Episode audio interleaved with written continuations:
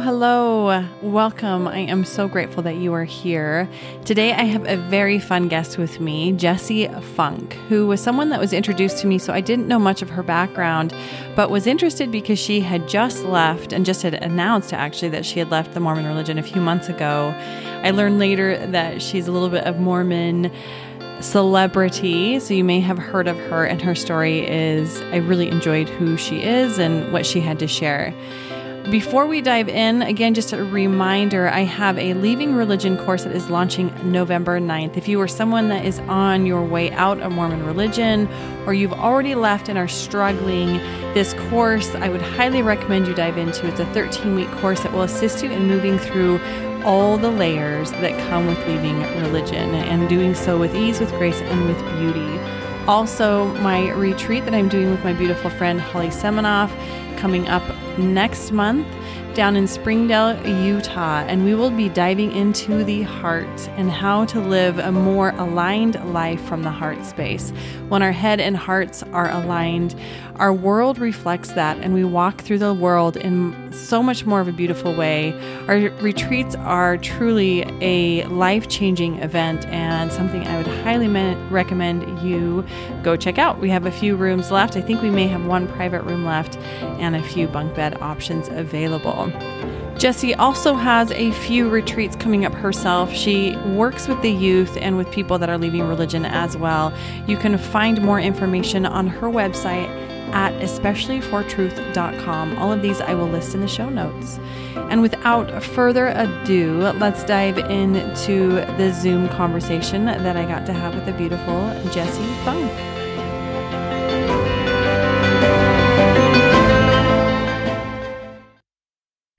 Well, Jessie Funk, thank you so much for joining me today and saying yes to being on my podcast. This is, um, I was trying to remember because it's been a little while since I reached out to you, and you don't, we don't know each other at all.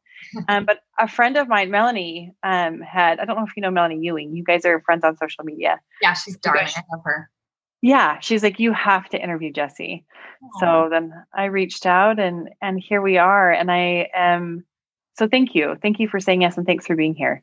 Yeah, you're so welcome. I'm way excited. And thanks for the work that you do. I know doing a podcast is not easy. So kudos. You, you know, I think when we do things that are actually somewhat they're passionate, we feel like a big yes, and they are easy. So I really enjoy this and I love connecting with people and hearing their stories. Mm-hmm. Um, so yeah, thank you. You're welcome. So what is your what is your Mormon story? Are you you're here in Utah, right? I am. I live in Davis County. Were you born and raised in Utah? Yes, I grew up in Provo. Um, had a wonderful childhood. Um, yeah, pretty idyllic. Um, I I enjoyed going to church. I have a lot of good memories of of going to church. My there were a lot of good things about my ward family. Um, it really only started, you know, getting negative, or I really only started noticing things uh, from about maybe ten on ish. So. Oh, yeah so like a really good childhood and i was really close to my family and yeah so provo utah provo girl. So at 10 that's a pretty young age to start noticing. What did you start noticing? Um so like my mom left the church when i was about 10 and she was just shamed. Like mm. the most you know the the actual definition of that word like you know who she was as a person, not her choice to leave, but who she was. People just attacked that and they would say, She's so selfish. And I actually had people very close to me say, She abandoned you. She didn't want to be a mother. Wow. I mean, just horrible things. She's wayward. She's she's an apostate. She's she's fallen away. I mean, we just have all these shaming phrases. And it's not the choice to leave, it's who they are. That's the definition of shame. And so I, I noticed that real fast um, as a kid, and it just broke my heart. And the worst part was, I was so desperate to feel connected to my community and to belong because that's a human need that all of us have. Mm-hmm. It's not a luxury. It's it's oxygen. And um, I chose my community. I chose the church over my mother. So mm-hmm. I joined in on the shaming because I thought that that meant my survival if i'm connected to my community then i'm i'll be okay. Um, and so my mom felt so ostracized and so just you know displaced because her own children had turned against her and her community. So she's the one who moved out when my parents divorced later um, when i was about 13 or 14 and um, yeah she tried to connect. She tried to still stay connected to us but we were so desperate for that connection with our community that we pushed her away I, will just myself. I pushed her away and I missed out on a relationship with my mom. And now it's really great. And we've been able to come back together now that I've left the church. But it I lost that relationship with my mother over it. Yeah. So, wow. Yeah. I mean, all of that stuff I feel really strongly about because um, it's so painful. It's just so awful. And it happens all the time. It's totally normal. It's actually popular and kind of trendy and totally condoned. What talk to me a little bit more what do you mean by trendy? What have you noticed? Um, I just feel like it's celebrated to shame other people, like our our prophets. Um, on the stand in general conference will say things like lazy learners and lax disciples and they call us unruly children i mean they'll say things like that um, mm-hmm. um, and so when you hear a prophet of god shaming someone who has left the church or someone who has questions or doubts um, it just becomes something that's totally acceptable. And yeah. and you would even maybe see it as I'm being a good missionary or I'm being a good member of the church by, you know, telling someone to doubt their doubts or t- saying, oh, yeah, they're just a lazy learner. Hmm. So the prophets themselves and the leaders themselves yeah. show us and teach us how to shame other people. Yeah. And shame in your experience is one of the in my experience is one of the lowest. Like it's close to death yeah. as far as that whole scale of the different emotions I mean, it is it is one of the if not the lowest right next to death as far as i i'm aware. So it's a horrible yeah i totally yeah. agree. It's so painful. It's just painful to be attacked in your your essence as a human being. I mean it's not just a choice that you make or something you did. It's who you are. So yeah, yeah i'm such a huge fan of brene brown and the work that she does on shame because it's so important. And a lot of people are like, oh yeah, it's no big deal. and I'm like, no, no, it is. yes, like it is. Said, it's it could be life or death. So yeah. I, I have known kids that have killed themselves. I've known them personally. So that's why I'm kind of a I'm on a crusade. I am. I love it. I have felt it so close to home and it's it, it has to be called out. Yeah. I love it.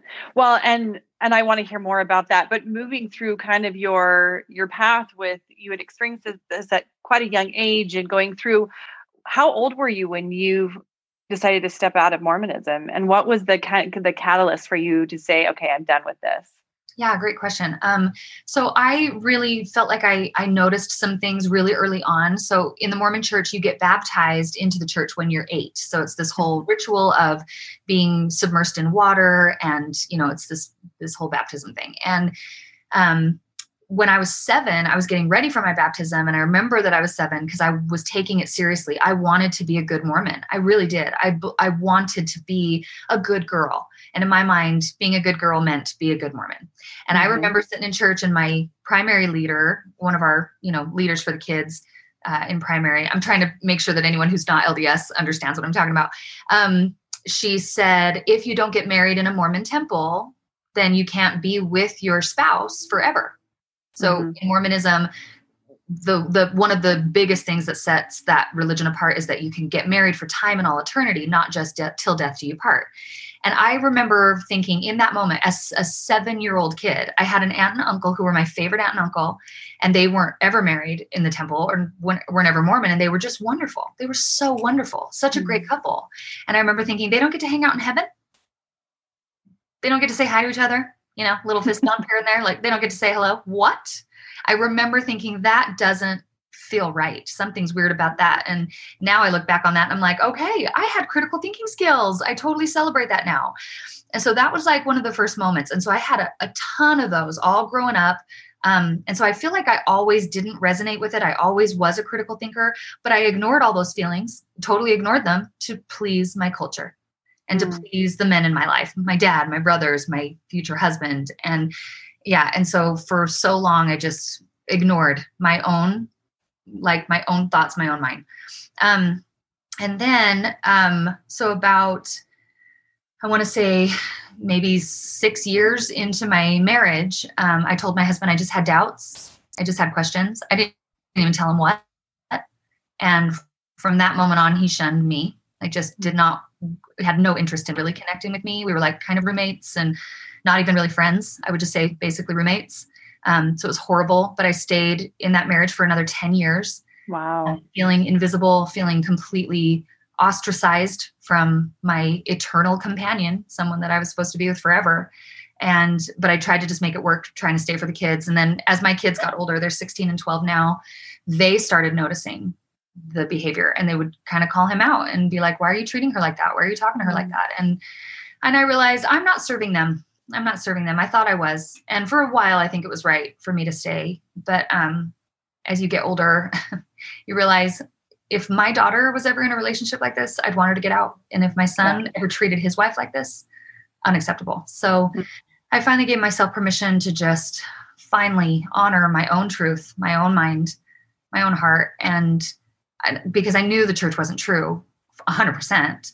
Um, but allowing myself to admit it and live it, that's hard. That is so yeah. painful and so terrifying. And it's still scary, even though I've come out very publicly and, and, um, you know, it's, it's something that I really actually I want to be a part of the movement now because a lot of people are just outraged over a lot of recent events that I don't know if you'd want to talk about right now because they are they are so just astoundingly unacceptable. Um, so I want to be part of that now, but it has taken years and years and years to build up the bravery to leave because it's such a powerful culture. Yeah, yeah, it is very powerful. The brainwashing and the brain, all the programming that goes in is is it's fascinating on one level when you pop out of the emotions of it just to witness um, and on the other obviously it's a very personal thing so a lot of times when people leave they do feel jilted they feel angry and they and that was a big part of the reason why i chose to do this podcast was in my experience and with what i do and you probably experienced the same thing of when people are stuck in the anger and that this is wrong um, there's still energy tied into that. And how do we how do we help people to find peace really ultimately so that they can live the fullest expression of what they're wanting to do in this life? Yeah. and um and yeah there are a lot of things that are wrong in the world in general right now you know? Yes. and it's we could have i'm sure a very long conversation about all the things. Um but how long has it been since you have now stepped out um actually it's really only been a few months since I oh, wow. publicly came out. I put a post out on Facebook and and Instagram saying I was no longer a member of the church. So really only a few months. Was that challenging for you? Yes. It was so scary. I wrote it, wanted to cry, had my friend hit post because oh so terrifying because you know exactly what it means. And I think this goes for a lot of people in any religion or any high demand organization of any kind. Right. When you leave, you know what it means people will shame you. You will lose some relationships. It's not a question. Like a lot of people will instantly dismiss you, just dismiss you as a human being because you no longer align with something that's important to them. And that's fine. That's fine. Everyone gets to have their truth. But how how amazing is it to just look at that objectively and say, okay, so these systems are in place and the system is so powerful that you could put that the system above a human being mm-hmm. really like that that's something that you could do and something that you feel like is acceptable to do um, so i think that right there is pretty damning evidence that some of these organizations are so toxic if you yeah. are motivated to put a system above a human and a real relationship mm-hmm. that's a toxic system yeah i agree and um I mean, I remember what it was to be completely in it. You are inundated. You cannot see the forest for the trees. This is the only true path to God. Oh, yes. yes. Right. So, in some aspects, it's like, you know, they're blinded by their faith. They're blinded by the religion because that's all that they all that they know until they start asking the questions. Yes. And when they start asking the questions, then what happens? Most likely it's where you're at, where I'm at and we're in this position. So did you get a lot of positive support when you did that post? Yes. Did you get a backlash?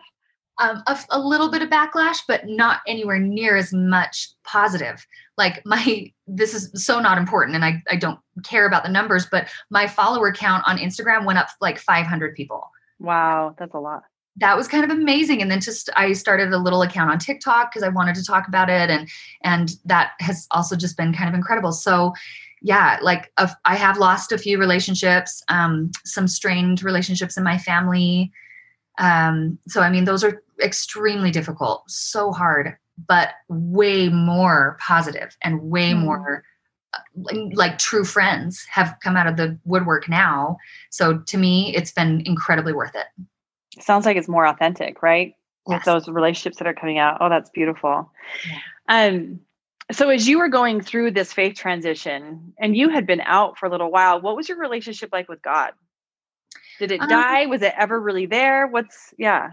That's a really great question. I, I have struggled with that so much. I mean, right now I'm kind of settled on being a very happy agnostic. I have no idea, like whatsoever, and I'm okay with that. I'm not in any rush because I don't, I honestly, truly, one of the biggest issues for me when I was trying to be Mormon was I didn't have spiritual experiences. I'm using air quotes. Like, you know, everyone around me would say things like, "Oh, I feel the spirit so strong," and "Oh, God, t- God told me in this prayer that I need to do this," and I had never had that ever, mm-hmm. and I always shamed myself. I thought it was me. I thought there was something wrong with me. I was like, "Okay, yeah. I'm just not faithful enough. I'm not reading my scriptures enough. I'm not going to the temple enough. I'm." I sometimes have these um, feministic, very salty thoughts about like life and I I'm, I'm, not I've always been a little bit of a um, I don't know a little bit of a rebel I guess and I think for myself and and so I would shame myself and say well if you just were more faithful and if you did all the doubting your doubts stuff then mm-hmm. you would feel these spiritual experiences. And I would even ask people in the church you know like why don't I get to feel it? Church leaders I would say why don't I get to feel it? And they would say things like well um, you do need to make sure that you're pure enough.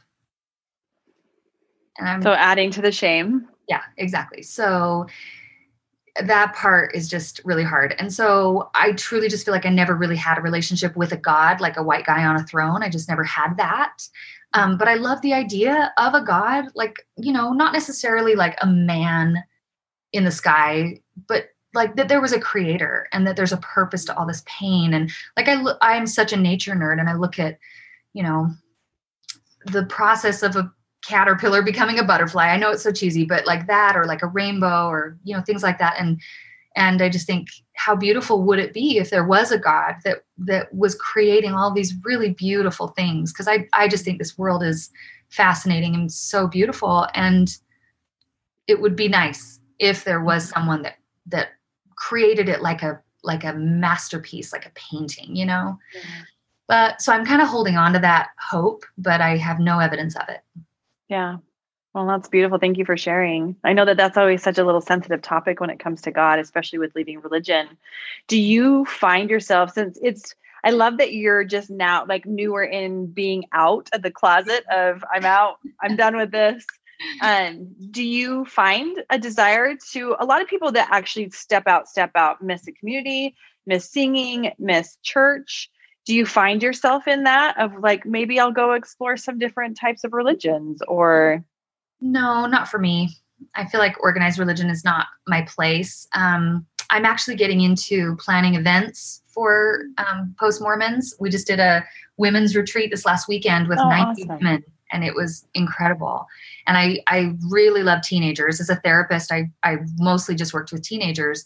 Um, and so we're planning like some for for anyone who who is Mormon or or has left Mormonism, they'll they'll recognize there was this camp called EFY, Mm-hmm. especially for youth.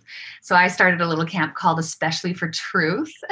oh, I love it. Thank you. And we did a camp in, up in Bear Lake um, at the end of August, and it was so incredible. So we're going to try to do that again next summer. So I'm kind of getting into this space of creating my own community because I I don't want to go back to an organized religion. That's just oh I. I think that's beautiful. And mo- the reason why I started this, one of the reasons why I started this podcast is because people do, they like, where do I go? I have nowhere to go and need some sort of a community. And even though this isn't like a connection in person, which is really, really important, it's somewhere for people to somewhat have a safe place of, hey, this person is going through something that I'm going through and this is what they're learning. So I love that you're creating this. So that's specifically for youth? Uh-huh. Yeah. So, so that, what are the age ranges?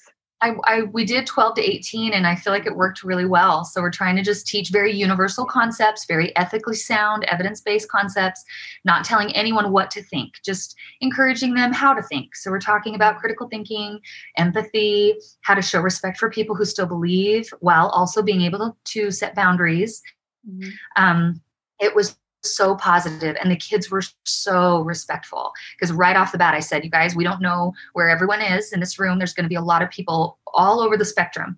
People who, yeah. who are still on the fence still trying to decide all the way to people who've been out for a long time. So we're going to be respectful of everyone. And the kids were amazing with that. Mm. so i just wanted to create kind of a safe space. We had a lot of rainbow kids and yeah. never, they've never been able to really live their truth um, in a safe place. So yeah, I'm I'm into that creating the community um, that I want to be a part of. So it's a little selfish, and also hopefully providing a space for other people who who have felt so alone, just just yeah. like I did. That's the goal. Oh, I love that, and I think it's funny. Selfish, I think, is something that we had as a as growing up religious is this negative mm-hmm. thing but the reality is, is everything we do in life is selfish. Yeah. it's serving some sort of a purpose even service makes us feel better about ourselves. Even you know it's like it's so it's so funny. I'm like i don't think it's selfish at all. Look at all the beauty that you're doing and touching these lives with. There's something more out there. And in again in my experience one of the things that i'm finding so fascinating i think is such a beautiful thing is god when people do find god it's not out here. It all of a sudden comes here within. It's like a part of who they are and really is connecting them to their authentic selves. And if we can do that with our children and start teaching our children to trust their intuition and these gifts and this innate ability, and hey, I don't know what an empath is, but I'm feeling everything. And now I have all this anxiety and I don't know what to do with it. Mm. Like, goodness sakes, I think I love that you're doing it. In fact, sidebar, if you ever need a shaman to come in and do any kind of energy stuff, I'm your girl. For that, I actually wanted to talk to you about that, like for real. Yes. I did a um, a sound bath for this is another group that was started um, for children who've lost a parent. Mm. And just this last summer, I went. It's Camp Koa. Oh, okay. And, and they're all sorts of different religions, belief systems. And I went in and did a sound bath for them and talked about energy. Oh my gosh, these kids ate it up. Like our ki- the our kids are just craving to know this innate part of them mm-hmm. that nobody talks about because their parents don't have the tools. Mm-hmm. I love that. Yeah, I'd really like to be friends for like a long time because I would involve you in so many things. I, I'm excited to talk to you about it. I know. Well, I just want to be friends, period. Because I went on your social media. I'm like, oh my gosh, I just like her. She's one of my people. So I love that we're connecting. So how did you get into so you leave religion, you've been in this process for quite a while, but you when I was when I was stalking you on social media, you say you're passionate about empowering the youth, correct? And now you just talked about that what kind of transpired? What was that all about? What's that? Yeah. Just getting into like therapy and that kind of stuff. Um, yeah. so I I was a singer. I grew up as like a singer. I was trying to, you know, be like Britney Spears for Ooh. a while and then discovered that I wanted nothing to do with that life. That was terrible. I signed a record deal and moved to Florida and it was like okay. horrific. Like it was horrible. And I decided, okay, I don't want to be someone's puppet and I I I'm such a pleaser. Like I just love people that it would be really easy for other people to control me in that kind of space. So I'm like, all right, mm-hmm. I want nothing to do with that. But I do love to sing and so I tried to figure out ways to use my voice. So when I came back to Utah after that experience, I started singing LDS music. And mm. I did uh, three LDS CDs. I won awards for it. I I did over a hundred um, Mormon events to like go sing and like they're called firesides and they yeah. have girls camps and youth conferences and I I went all over the place like Kentucky and Washington DC and Maine and Texas like so I was like actually really doing it. You were and, almost a Mormon celebrity then. well, like I mean we have the tiniest little Mormon music industry but yeah and like I, I tried to I tried to put myself out there and use my voice. I and I was doing it out of faith. Like I really was trying to be faithful. I, I held on like a lifeline to this phrase a testimony is found by the bearing of it. Oh, like, oh, interesting. That was like my lifeline. And I thought, okay, if I just say that I believe it, if I just say that it's beautiful and I and I say all the things that everyone else is saying, then I'll mm-hmm. earn a testimony. Mm-hmm. And now I look at that and I'm like, oh my God, like what a manipulative, horrible phrase to teach someone. You're basically saying lie. Just lie. You're, it's you know that phrase fake it until you make it? Yes. That's what that reminds me of, yep. which is so disingenuous and not authentic or true to yourself at all. 100%. So it and it really held me captive because I I was being so faithful. I was absolutely acting in faith, holding on to that little promise. I thought it was like this promise, you know, that if I that if I did all the things that I would earn this testimony. So you're so right. It was so disingenuous and just it, that's such a, a manipulative thing to tell a child, mm-hmm. you know. Yeah. Anyway, but I tried really hard and I I was acting out of faith. I was doing my very best to be as sincere as possible, to be as loving as possible and just really put in so much effort to trying to you know just I, I, was singing and then i was also like kind of telling some stories and and i was really getting into psychology by this point so i was trying to mm. teach some things that i thought could be helpful and relevant for people. So i know in my heart of hearts i i gave it my best. I tried so yeah. hard um, and it never worked. It just never worked. And and then of course as i went along there were just always these little things. I mean my my transition out of mormonism could be described as a death by a thousand paper cuts like oh. all these little tiny things and i was like oh something's off about that. Oh that's not resonating. Oh that doesn't make any sense. And it's it's all the things that i i imagine happen in every high demand religion sexism racism homophobia um, and then we have a very very troubled history in mormonism. Our founder was in my opinion was an absolute pedophile and a predator um, and a narcissist. So, I mean, you get into the history and you you can see it pretty clearly. And so, all of those things just were not resonating with me at all. And so it just slowly died. And then I finally told my husband, he shamed me. That was very difficult. And I realized, wow, like I'm part of a system that my own husband would feel justified in mm-hmm. shunning his wife and destroying his family. Really? Yeah. So I, when I decided to end my marriage, to actually finally stand up for myself, um, I decided it's going to be time to leave the church too. And then the youth piece, where did that come in in all of this? Where you, it's, no, you're totally fine. I love, I love that you just shared all that. I think it's a beautiful part of your story, and I'm really grateful that you did. But yeah, the youth piece through that, I, I mean, I can see threads, right? If especially if at 10 years old you were experiencing watching your mom go through this, and then you went through something similar with your husband now shaming you, who should be the one that's holding you tighter of I love you regardless. Mm-hmm. Um, yeah, I'm curious where the the desire to really be an advocate for children. Yeah. for the youth. Yeah. Sorry, I totally took a detour. Yeah. So it I love um, detours. They're all great. so um yeah as i was doing like all those girls camps and youth conferences and firesides it was mostly for the youth and then my calling inside of mormonism everyone kind of has a job like you're assigned a, a, certain job we call them callings and i was always with the young women and i just loved teenagers so much. And i struggled so much as a teenager you know my parents got that divorce um, i struggled with an eating disorder i got suspended from school a few times like i was i was just kind of a hot mess as a teen myself.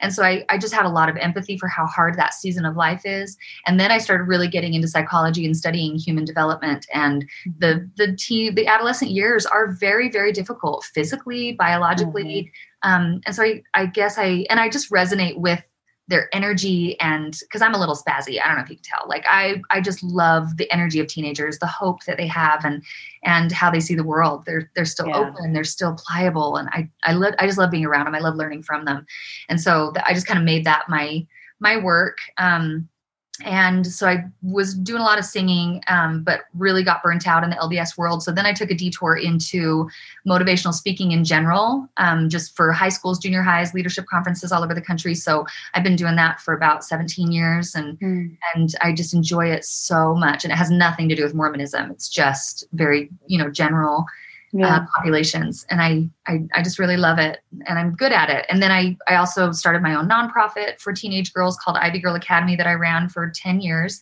Um, we did six day summer camps workshops. We did a leadership pageant. Um, i took two groups of teenagers to africa for humanitarian mm-hmm. work um, and just loved it. I loved it so much. And then last year I, my son was getting older and i was like I, we need something for the boys. So i shifted my nonprofit to include boys. So we did two six day summer camps this last summer. Oh, that is so amazing. I love that you do that. I love that you're out there make I mean that you're making an impact. And that is stunning. So I just thank you for doing what you're doing. And you are a therapist, correct? Mm-hmm. Okay. That's yeah. awesome. I worked in a residential treatment center for teenage boys. Um, loved it so much. They're good boys. They just really like weed.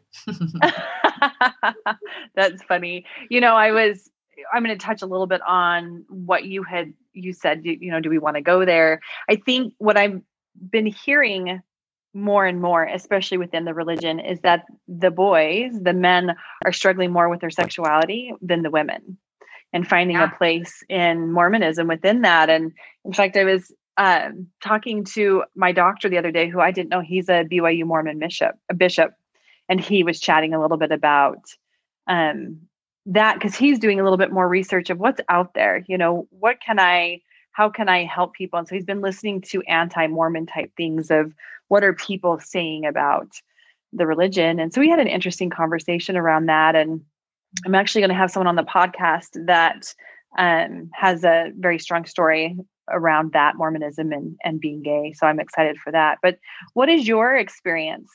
Because that is that's up in our world, especially in Utah right now. It's a pretty big piece. Oh, a thousand percent. I my heart just breaks for the boys.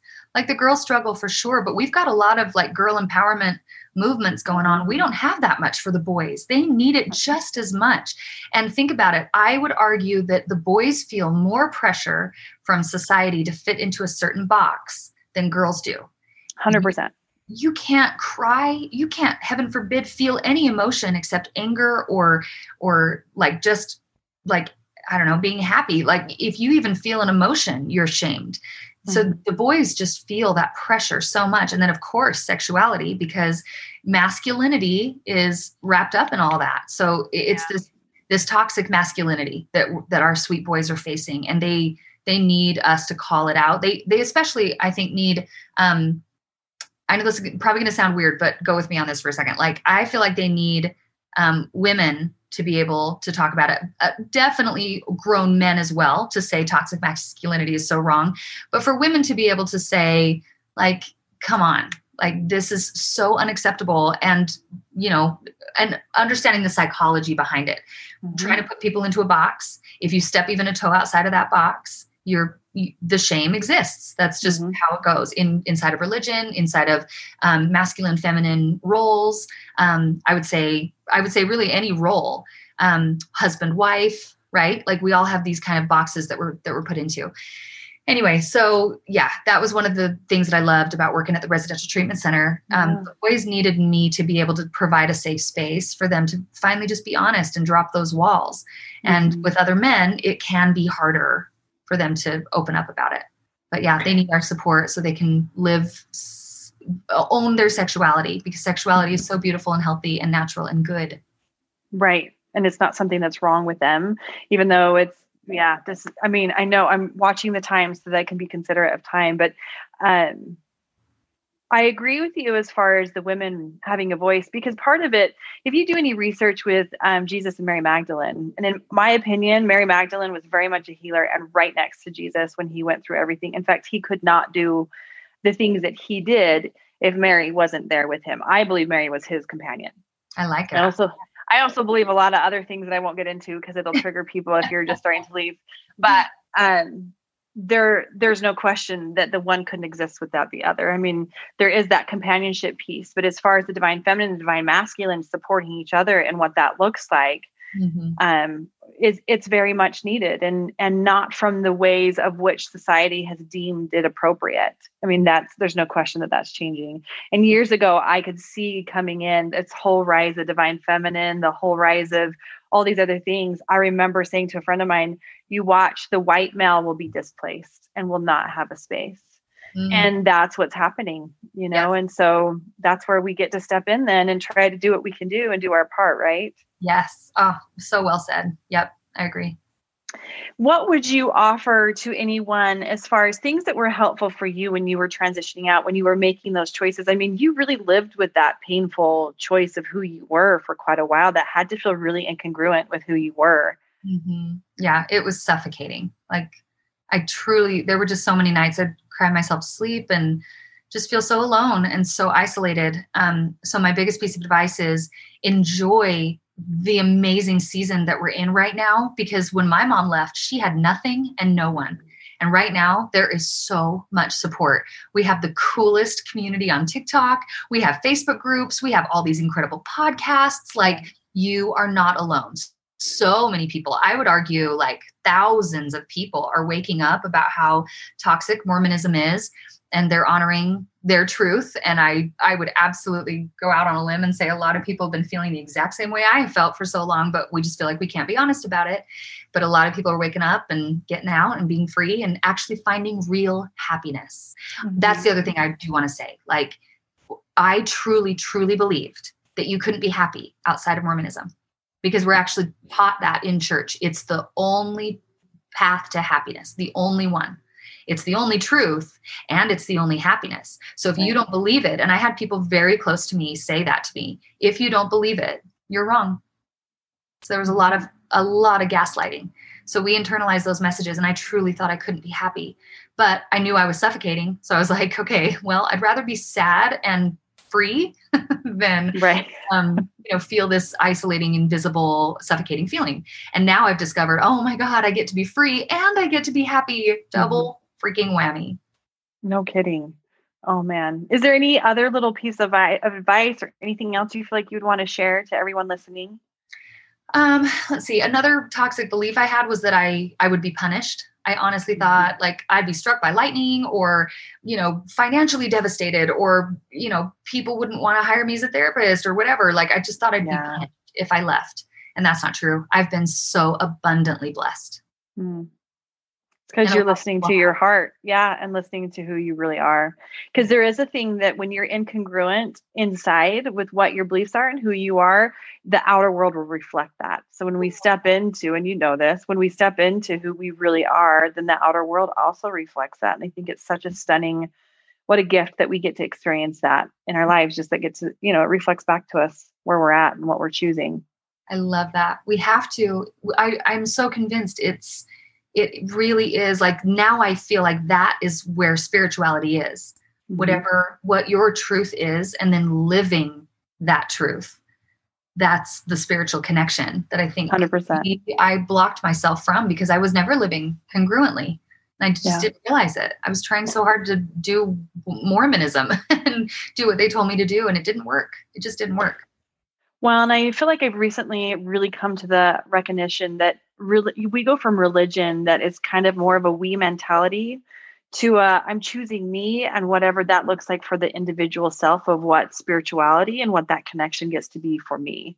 Mm-hmm. And that's where that strong empowerment comes in, our sovereignty piece, all those things that are really ultimately, I believe that's why we're here is to really see the magnificence of who we are and that that all that we're capable of. And that really comes back to the self you know and as we come back to self we actually empower others like everything that you're doing with these children because you're coming more in alignment with yourself then you're able to really reach your arms even that much wider so i think that's stunning mm-hmm. can you i again i'm trying to be aware of timing um how's the relationship with your family since you left um, my mom and I are closer than ever, so that's kind of amazing. Now she doesn't feel so alone. I don't feel so alone. We can talk about it, and it took us years to get to this point. So I'm so grateful to have her in my life. Um, my dad, he's trying so hard, and I, I really want to validate that he's trying really hard to be loving, but he's definitely a victim of the culture. And and it is very popular and acceptable to shame people. So he has made quite a few comments that have been very hurtful. Um, and he always says, "Oh, I love you no matter what. I love you no matter what." And I believe him. In and in his heart, I know that he means that. But it's almost like it's. I, this is a terrible um, example, but for lack of a better one I can think of off the top of my head, it's kind of like um, if someone's homophobic and they say, "Oh, I love you anyway. I love you anyway." It's almost like, yeah, that's great. Like that's a nice idea to love me, but I still know what you believe. Mm-hmm. Like I know that you believe that I'm a bad person or that I don't deserve love and happiness, you know, because I'm not living this this church. And so, you know, when when people who are in Mormonism, they they really try to say that and I think for them it's it's truly real. Mm. They mean it, but they don't realize that it's still very it's still very hurtful, you know, because we yeah. we just still know what what they believe. Um anyway, so I mean that's really difficult. I have two brothers that I'm so close to and they have been so supportive and so wonderful I did an interview on Mormon Stories podcast, and oh, my younger brother actually listened to it, and I was really surprised. And he was so sweet about it and very supportive. And um, just kind, just truly mm. kind. And there was no effort to correct me or to um, demean anything I said. He, he just said, I, I really appreciated what you shared and just mm. honored my story. It was such a beautiful response. So I appreciate that. Um, my own children, my, my son wants nothing to do with the church, but my daughter is still trying to decide. And I'm trying to be really respectful of her journey. Um, but but I, like I mentioned, I, I have known 10 kids myself because I've, I've given motivational speeches all over the country for over like a million kids. And because I've been doing it for so long. And so I've just come in contact with so many kids. And so I've known 10 myself personally, looked them in the eye, hugged them who've killed themselves. And they've left notes saying, I, I know that I'll never be accepted by my family or my community because I'm Mormon and I'm gay. And I've known them. And the last one was only a few months ago. It was this gr- beautiful girl named Katie in Pennsylvania and um, I had gone to her school last year and we just kind of DM'd on Instagram. So it's not like we were close, but I, I took a picture with her and I hugged her and I had a, at least a minute with her in person and she shot herself in the head. And that's usually like a method that boys will use. But this girl wanted to die so badly that she shot herself in the head. And in her note specifically, it said, I'm Mormon and I'm gay. Mm. And that's why I feel like there's no other way out.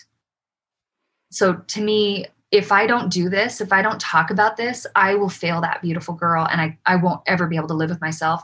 So after that happened, I went to my daughter and I said, I want to be so respectful of your journey, but I'm going to ask you to do something hard and support me in talking about this stuff and trying my best to do anything I can, I can possibly think of to try to prevent that from happening again. Yeah.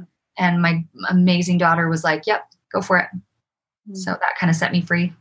Oh, that's so good. And oh, my heart, like I just those stories are really painful and I know it happens more more than we're given privy to because that's usually kind of a unless you know them intimately or you have it's not something that it's not put in the obituaries of what their suicide mm-hmm. note said, you know. Exactly.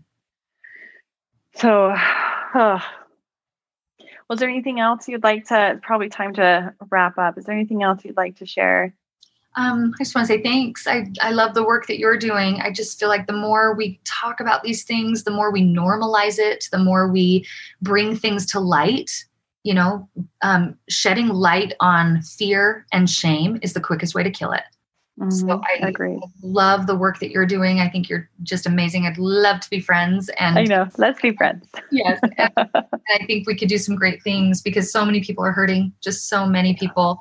And, you know, there's this w- weird phrase in, um, in Mormonism that if, if someone leaves, you say, and you still are Mormon, you, you can tell them it's like a popular thing to say. You say, oh, they can leave the religion, but they can't leave, or like someone can leave the religion, but they can't leave it alone. And in my mind, I'm like, no, it's exactly opposite of that. Like we're all trying to leave it alone. We're trying to move forward and it it kind of haunts us a little bit. So we have to process the trauma. It is mm-hmm. absolutely qualifies as trauma. And we by talking about it, um, you know, it just kind of follows us. So we have to we have to talk about it. And the more we do that, I I believe the better a lot of people will be because we might inspire someone else to be brave and to mm-hmm. honor their truth and you know do what what they need to do for them and if people want to stay in that's fantastic if that's your truth yeah. that's beautiful if you fit in the box mormonism works great but if mm-hmm. you don't mm-hmm. fit in the box i would argue not if you're much. if you are not white and you're a woman and you are uh, you're gay or part of the lgbt community um, if you don't fit in the box or you don't believe if you're not a true blue believer it doesn't work it really doesn't work for you yeah I agreed. Well, thank you. And thank you for everything that you're doing. I think it's beautiful. And I will add this one thing because you had brought that up with with the not leaving it alone. The reality is is the programming that goes in, the energetic binding that happens because since I am a shaman, I deal in the energetic realms, realms all the time. And the energetic connections that are forged make it challenging for people to disconnect until they have all the tools of how to actually really energetically and mentally disconnect. So it does take some time, and everybody's process looks a little bit different. Mm, so I that so much. Yeah, it's it's fascinating. It's fascinating. I would love to do like Uh, I well, I we just need to go to lunch so that I can Yeah. learn from you. I want to everything. Have you written a book yet? Because I I, want to buy the book. you know, I, I did write a book, but it was about love and relationships. I've been married a few times and had some toxic, but I burned it. That's a whole other anyway. You and I, we'll we'll get we need to get to know each other. But Okay, I'd love it. thank you, thank you so much for your time today, Jessie. I really appreciate it. you too, Amanda. I really appreciate the work you're doing. Ditto. Thank you again for joining us. Wasn't the interview with Jessie just amazing? She truly is a beautiful human being, and I'm grateful for all the work that she is doing in this world to assist all of us, really. Again, to find her and more information about her, you can go to especiallyfortruth.com, and I will list that in the show notes. And then a reminder go get signed up for my Leaving Religion course as well as the retreat. If you're feeling called to either one, you'll get a discount on the retreat. Have such a beautiful day, and remember, you are not alone.